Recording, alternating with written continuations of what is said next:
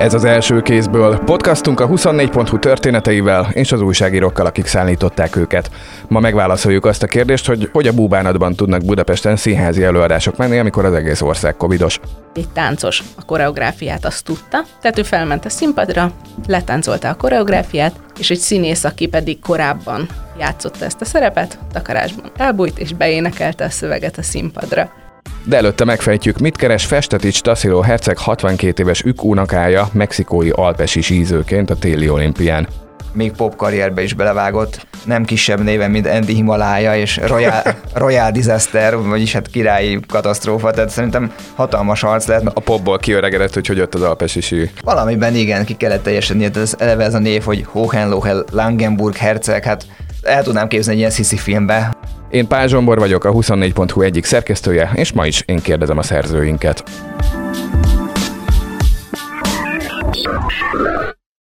A hetekben zajlik a téli olimpia, és a férfi gyorskorcsolya csapatunk kapcsán bizonyára sokaknak feltűnt, hogy olyan sokszínű, hogy avval már óriás plakátokról lehetne riagatni a magyar lakosságot. Ezzel a témával kezdünk Dajka Balázsjal, a 24.hu sportrovat vezető helyettesével. Hello! Hello, üdvözlöm a hallgatókat! A Liu testvérekről mostanra szerintem a többedik téli olimpiájukra sokan megtanulták, hogy ők magyar anyától Magyarországon született, kicsit az átlagnál furcsább nevű magyarok. Krüger John Harry viszont viszonylag friss importnak számít. Hogyan lesz egy amerikai sportolóból magyar olimpikon? Az ő története olyan szempontból nem más, hogy neki az ük, azt mondja, hogy anyja az ük vagy a déd nagyszülő magyar volt, és onnan vándorolt ki az USA-ba annó, tehát vannak azért magyar gyökerei. Nyilatkozta is, hogy annó családi legendárium szerint a, ez a rokon annó magyarul beszélt otthon, tehát az USA-ba is azért otthon egymás között magyarul beszéltek. Egyébként ő nagy névnek számít a sportágban, mert négy évvel ezelőtt ezer méteren ezüstérmes lett még amerikai színekben, de az egész az valószínűleg onnan datálódik, hogy neki a tesója, a Cole Krügernek, ha jól tudom, magyar gyorskor is barátnője volt, és igazából ő azt látta, hogy itthon akármilyen fura is ez mondjuk egy amerikai-magyar viszonylatban, egyszerűen jobbak a körülmények. Most ezt nem kell gondolom külön magyarázni, hogy a a sport itthon stratégiai fontosságú a, a kormánynak, ezt látjuk azért minden nagy eseményen, a szövetségek vezetőit, ha megnézzük, de de ez a rövidpályás gyorskocsijának a felfutása is gondolom egybeesik az egésszel, tehát ahhoz, hogy sokkal jobbak a körülmények, még amerikai szemmel is. Egyébként ő járt jobbra-balra a világba, tehát ő elment Dél-Koreába készülni, ahol szinte nemzeti sport a rövidpályás gyorskocsia, aztán Hollandiába, ahol aztán szintén most láthatjuk, hogy a gyorskocsiával, mint a short trackben, mint a rendes verzióba, főleg a rendes nagypályás koriba egyébként tanulnak a hollandok, tehát ő próbálkozott. Egyébként a Krüger családnak volt több konfliktusa is az amerikai szövetséggel, egyszerűen abból adódóan, hogy ő, ő például azt mondta, hogy azt a 15 ezer dolláros jutalmat, ez 4,6 millió forint, ahogy most így átszámoltam nagyjából, amit a Pyeongchang ezüstért kapott, gyakorlatilag arra fordította, hogy a felkészülés és a sportra elfektetek mindent, a költséget fedezendő kölcsönöket visszafizesse. Na most ehhez képest itthon, már úgy itthon, miután letette a magyar állampolgársági eskütés John Henry Krügerből Krügen John Henry lett, onnantól kezdve ugye kocsi, szállás, valamennyi gondolom havi hozzájárulása az étkezéshez, a, az egyéb ilyen sportos dolgokhoz, plusz még a, ugye az edzésért nyilván a jégidőért gondolom nem is kellett hogy fizetni neki, tehát hogy sokkal jobbak voltak a körülmények, azt most nem is akarom mondani, mert nem akarok hülyeséget mondani, hogy mennyi jár adott esetben itthon az éremért, mert azt most éppen nem futottam Aztán, át, de valószínűleg igen. az is a többszöröse. Épp készültem mondani, hogy valószínűleg neki kellett angolra lefordítani az olimpiai életjáradék szókifejezést, mert ez az amerikaiban nem létezik. De egyébként a bratyója is például EB bronzérmes volt váltóval, tehát mind a ketten végül is már jó ideje magyar színekben versenyeznek. Egyébként ilyenkor az a, a bevett szokás, hogy egy évet ki kell hagyni, tehát hogyha országot váltasz, akkor egy évig gyakorlatilag csak edzel, és nem indulhatsz nemzetközi versenyeken. Ők ezt mind a ketten kiülték, és aztán most, ugye négy éve azt nem kell mondani, hogy a történelmi aranyérem az első téli olimpiai magyar arany a férfi gyorskocsijaváltó, abból a váltóból ugye a két liutesó van most szintén a mostani olimpián, és hozzájuk csatlakozott Krüger John Henry, aki, aki tényleg egy nagyon nagy név, és a negyedik tag még kérdéses lesz, mert Varnyú Alex lett volna a negyedik tag, de ő covidos lett, most már egyébként kiutazott a csapathoz, de azt hiszem a legfrissebb infók az voltak, hogy, hogy Nógrádi Bence fog szerepelni a pénteki futamban. Egyébként az elég húzós lesz, mert a világkupa alapján rakták össze a futamokat, és milyen nehezebbe kerültünk. Azt is látjuk azért, hogy az elmúlt napokban, hogy azért a nemzetközi mezőnyben tudják, hogy mire képesek a testvérek, és minden kanyarba olyan kontaktok vannak, ami mondhatom úgy, hogy kívülálló szemmel nehéz megkülönböztetni, most mi számít szabályosnak és mi számít szabálytalannak, úgyhogy biztos, hogy ennek az egyik szépségét az adja ennek a sportágnak, hogy minden kanyarban történhetnek csodák. Anno az Ausztrál Steven Bradbury nyert úgy, hogy gyakorlatilag méterekkel maradva kocogott a mezőny után, és kiestek előle, és aztán szépen becsúszott két érmünk már van, úgyhogy ez már most minden idők legreményesebb olimpiája, és aztán még, még itt a váltó, amitől sokat váltunk, illetve még a fiúk mennek 500-on is, ami még szintén benne van a pakliba, hogy valami szép kis medál összejön ott is. Van a nemzetváltásnál egzotikusabb jelenség is, amiről Pincési László kollégánk külön cikket is írt. Mexikói, kelet-timori és papíron gánai, de Svájcban élő alpesi sízőkről. Mi van e mögött a jelenség mögött? Ugye a cikkben a Laci le is írta, hogy olyan alpesi síben hagyományos erős nemzetek, mint az osztrákok például rikoltoztak egy sort emiatt a Nemzetközi Szövetségnél. Egyébként ez a szövetség kvázi hozzájárul ehhez, hogy ezeket a kis nemzeteket segítse, hiszen nekik bizonyos szempontból biztos, hogy érdekük az, hogy sít minél több országokban, adott esetben ex- magyar szemmel egzotikusnak tűnő országokban, bár egyébként, ha megnézzük mondjuk a magyar sífutó vagy alpesi sízők eredményeit, lehet, hogy mi se tűnünk annyira nem egzotikusnak, hiszen azért nem nagyon vagyunk ott a mezőnyben, pont beszéltük valamelyik nap, hogy egyébként azt gondolná az ember, hogy fura, hiszen Ausztria itt van a szomszédban, nyugodtan be lehet tenni tíz darab tehetséges gyereket és kivinni oda edzőtáboroztatni. Persze az osztályoknak nem érdekük, hogy legyen egy rivális, bár nem is mi lennénk, hiszen nyilván ahhoz mondjuk egy 20 éves programot kéne felépíteni, de mindegy, ez egy másik podcast téma lehetne. De egyébként ezt a nyári olimpián is láthatjuk, hogy vannak olyan országok, igazából mindegy, hogy milyen sportágról beszélünk, akit nem tudnánk úgy elképzelni, mint a világ élmezőnyébe tartozó országok, vagy a földrajzi elhelyezkedésük, vagy a gazdasági helyzetük, vagy bármilyen egyéb megfontolás miatt. Szerintem az olimpián az belefér. Láttam annó a Twitteren is, annó voltak ö, nagy viták arról, például fociban, hogy mennyi értelme van egy Andorra elleni meccsnek. Na most magyar válogatott épp, hogy nyert kettő egyre Andorra ellen, és tényleg aztán Andorra ellen már ki is kaptunk, tehát voltak már világégések. Nyilván egy angol válogatottnak semmilyen motivációt nem jelent valószínűleg, de azt gondolom, hogy ha fociban ez elfér, és őket berakjuk a európai és a világbajnoki selejtezőbe, akkor szerintem akármennyire furán és végül is az osztrák szempontból ez csalásnak számít, hogy összegyűjtik ezeket a kis országokkal csinálnak nekik egy külön kis versenyt, ahol aztán ranglista pontokat lehet gyűjtögetni, ami révén bekerülnek, és mondjuk kvázi futottak még kategória, de hát most emlékeztetünk, hogy miről szólt annó az, az egész olimpia, legyél ott, vegyél részt, mondd el magadról. Azt gondolom, hogy ez a kelet-timori srác, aki például most ott van, és akit a Laci a cikkben is megemlít, és a legjobb VB eredménye slalomban egy tavalyi 37. hely, ő, őnek ez egy baromi nagy élmény, és, és biztos vagyok benne, hogy például a kelet-timoriak nem úgy ülnek le, hogy úristen, most 37. lett, mint ahogy egyébként szerintem ez egy szomorú tendencia, hogyha itthon mondjuk felteszed, hogy a sífutó lány Covid-dal küzdve, sérülésből felépülve utolsó előtti lett, és akkor minden második komment az lesz, hogy mi az anyjáért ment ez ki oda. Miközben amúgy miért nem látjuk, hogy beletett négy évet, lehet, hogy rá tényleg félretette a tanulmányait.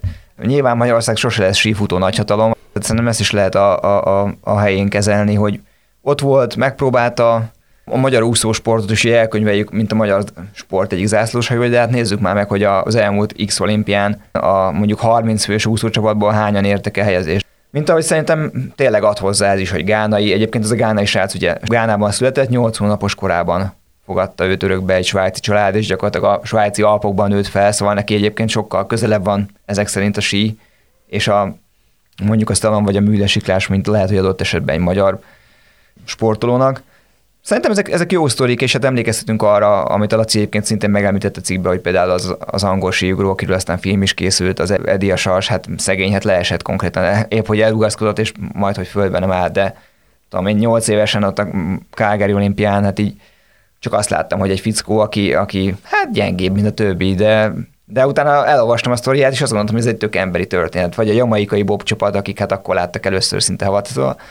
Utólag visszagondolom, azt mondom, ezek tök jó dolgok, és valamilyen szinten az az olimpia, ahol mind, pláne itthon, ahol minden az van mérve, hogy voltál első, vagy voltál érmed, miért ne lehetne örülni ugyanúgy egy 50. helyezésnek, adott esetben 97. Én azt gondolom, hogy ez a magyar lány, aki púnyasára, aki majd hazamegy, nem gondolom, hogy a rosszul fogja érezni magát, hiszen eleve egy tök nehéz utat járt be, legyőzött egy, egy betegséget, ami sportó szempontból rémálom, hogy két héttel a rajt előtt egyszer csak mondják, hogy egy hét karantén, és most egy otthon viszonylag nehéz azért sífutást produkálni, vagy legalábbis úgy tenni, mintha. Úgyhogy szerintem, szerintem ezeket el kell fogadni, hogy a sport erről is szól, nyilván adott esetben a legtöbben az, a győztesekre emlékeznek, de lehet, hogyha megkérdez, most fogalmam nincs, hogy 88-ba kinyerte a, a síugrást, de Eddie Asasra emlékszem, pedig hát 60 méternél leesett szerencsétlen. Most már mind a három konkrét példám szóba került, kivéve Festetics, Tassilo Herceg 62 éves mexikói színekben versenyző ők unokáját, azt a 62 évet azért te nagyon megengedő álláspontot képviselsz, azt a 62 évet valamivel azért magyarázni kell. Értem, hogy színesíti a mezőny, de hogy, tehát, hogy veszélyeztetetnek számítana, hogyha Covid tesztelésen lennék.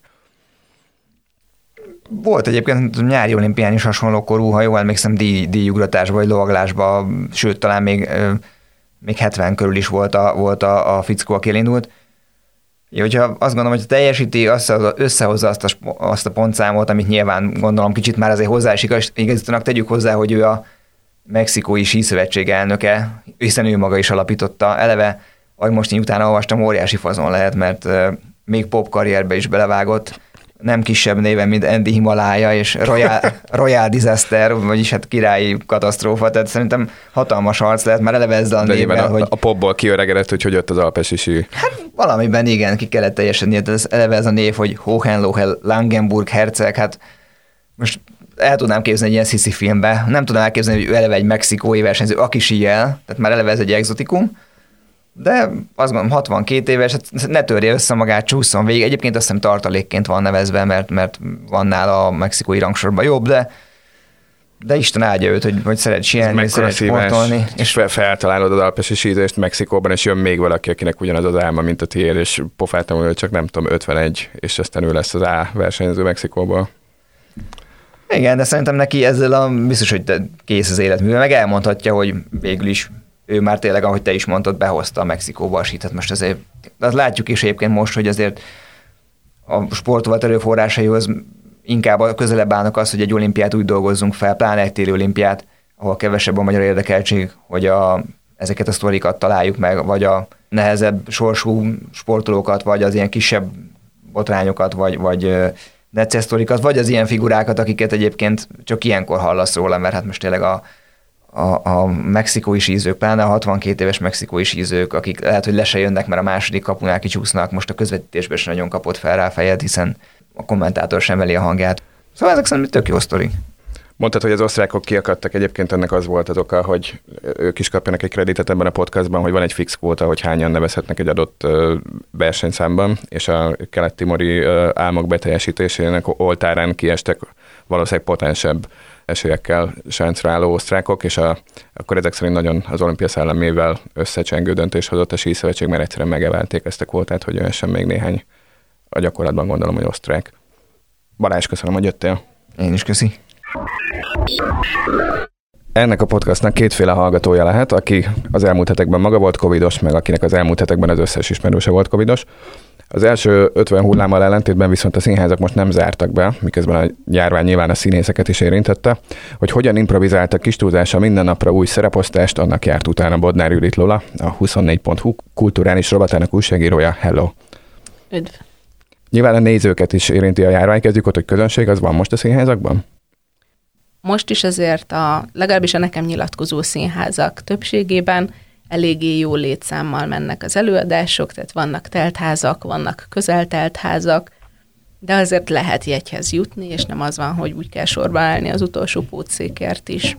Mert mióta Budapesten színházba járok, azóta ez gyakorlatilag mindvégig úgy volt, hogy az ember mondjuk kettő-három hónapra előre megvette a kis színházjegyét, ez a járvány ezt eléggé felülírta úgy nézőként, mint színházként, de ennek ellenére ugye mennie kell a sónak tovább, és a nézők is vágynak erre, viszont biztosra mennek.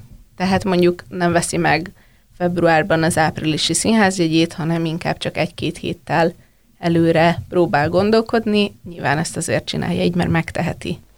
A másik oldal ennek a jelenségnek, hogy komoly másodlagos piaca alakult ki az aznap vagy másnap hirtelen föl nem használható kontaktok, meg hirtelen elesett emberek színhelyzegyeinek, úgyhogy valóban az van, hogy akik például hozzám hasonlóan hónapokra előre nem tudnak megtervezni egy színházi látogatást, azoknak most kinyílt a szansz, hogy akár reggel úgy keljenek fel, hogy még nem is tudják, hogy este színházban lennek.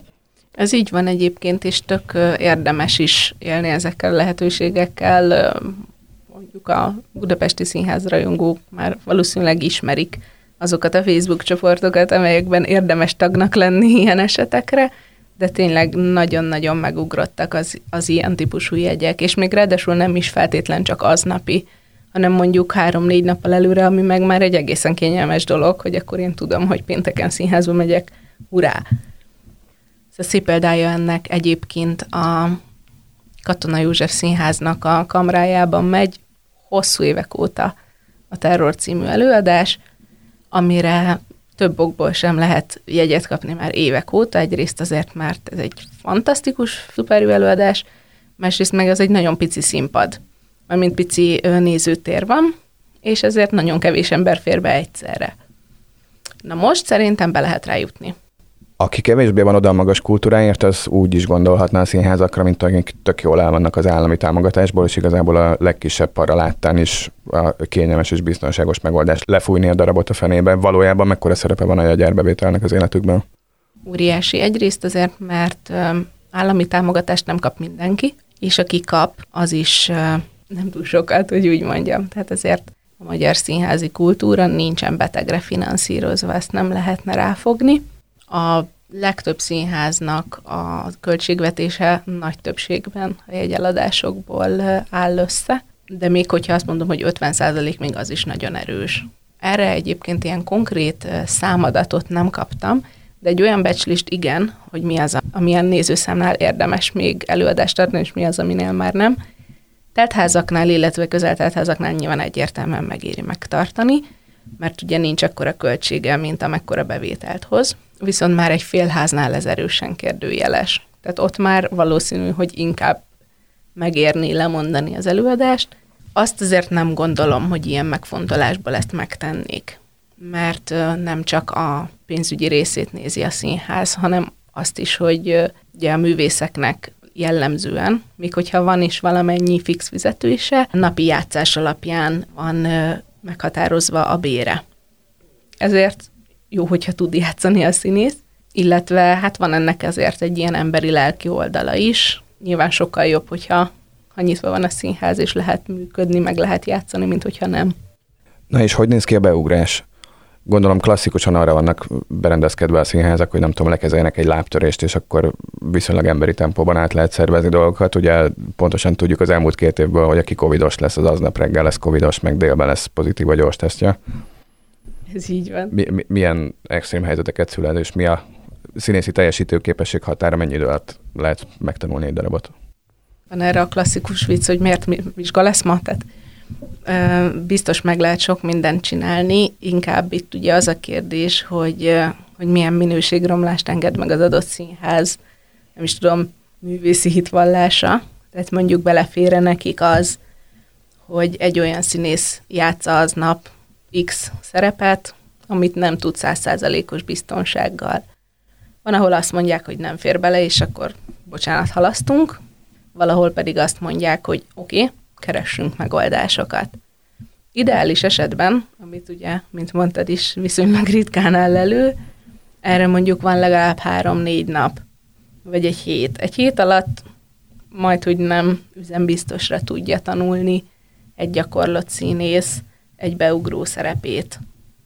Nyilván nem lesz olyan mélyen benne a folyamatban, mint aki hat hétig foglalkozott ezzel a darabbal, de azért meg fogja tudni csinálni, a nézőnek jellemzően nem fog feltűnni a különbség.